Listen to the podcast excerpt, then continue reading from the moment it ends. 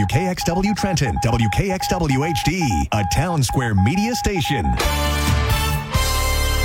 From the PJ Fitzpatrick Home Improvement News Desk, New Jersey's most listened to station, New Jersey 101.5 News starts now. It's 2 o'clock. I'm Jen Ursillo. Topping our report this hour, motorists who use the turnpike and the parkway will have to pay a little more for tolls beginning today.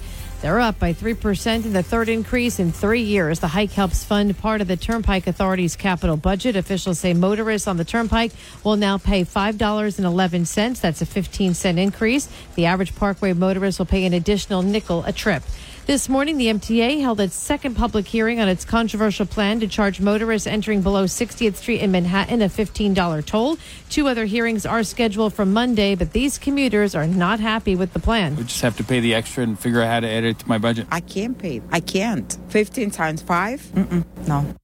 The toll hearings, though, appear to be just a formality as the MTA says 95% of the tolling infrastructure has been installed and that they're on track to start charging drivers in mid June. MTA Chairman Janno Lieber says he's confident the agency will overcome the multiple lawsuits they're facing.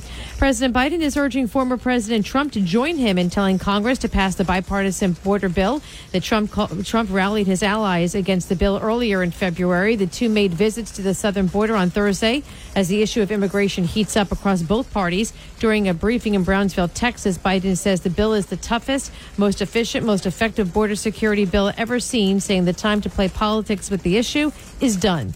Legislation co sponsored by New Jersey Senators Roy, Troy Singleton and Kristin Corrado that would require public colleges and universities to readmit undergraduate students who left due, due to military service with no changes to their academic standing has been approved with bipartisan support in the state Senate. Corrado says she hopes it passes through the assembly quickly. Anytime somebody's called up to active duty, when they come back, they would have to re enroll in college. And so the idea was to simplify that, basically hold their spot. The university and colleges would allow them to re-enroll at the school, no additional cost.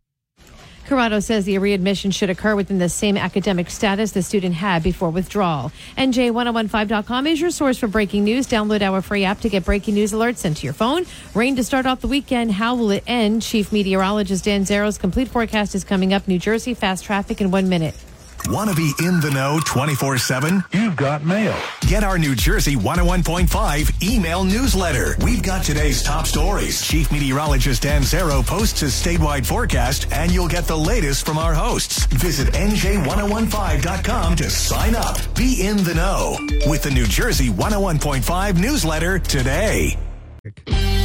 We have a continuing closure this afternoon. Route 35 in the uh, Seaside uh, Heights area and uh, Ortley Beach. Uh, this is Route 35 between Route 37 and Bay Boulevard after a vehicle hit a pole, uh, wires down, and uh, traffic lights not working. So a lot of activity around that. 35 again, a closure between 37 and Bay Boulevard.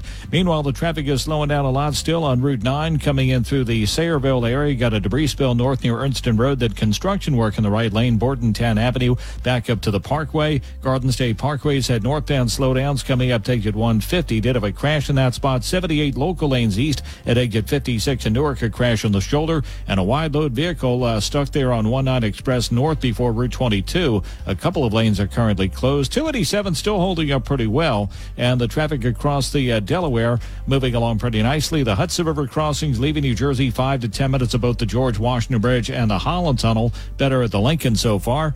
Traffic every 15 minutes. Next report at 218. I'm Tom Rivers on New Jersey 101.5. New Jersey traffic brought to you by BetParx. Open the BetParx app and you're in the zone. Hundreds of casino games at your fingertips. New users get up to $1,000 casino bonus back if you're down in the first 24 hours. Must be 21 and in Pennsylvania or New Jersey. Gambling problem? Call 1 800 Gambler. Did you know New Jersey 101.5 is available on smart speakers? Listen at home by saying, Play New Jersey 101.5. The opinions expressed by the hosts, callers, and guests are not those of New Jersey 101.5, Townsquare Media, or station advertisers. New Jersey 101.5 instant weather. Our next storm system rolls in late tonight through tomorrow. It'll lead to a period of 12 to 18 hours of wet, inclement weather. Nothing wintry and nothing really severe, although I could see some localized downpours tomorrow in the midday and afternoon hours.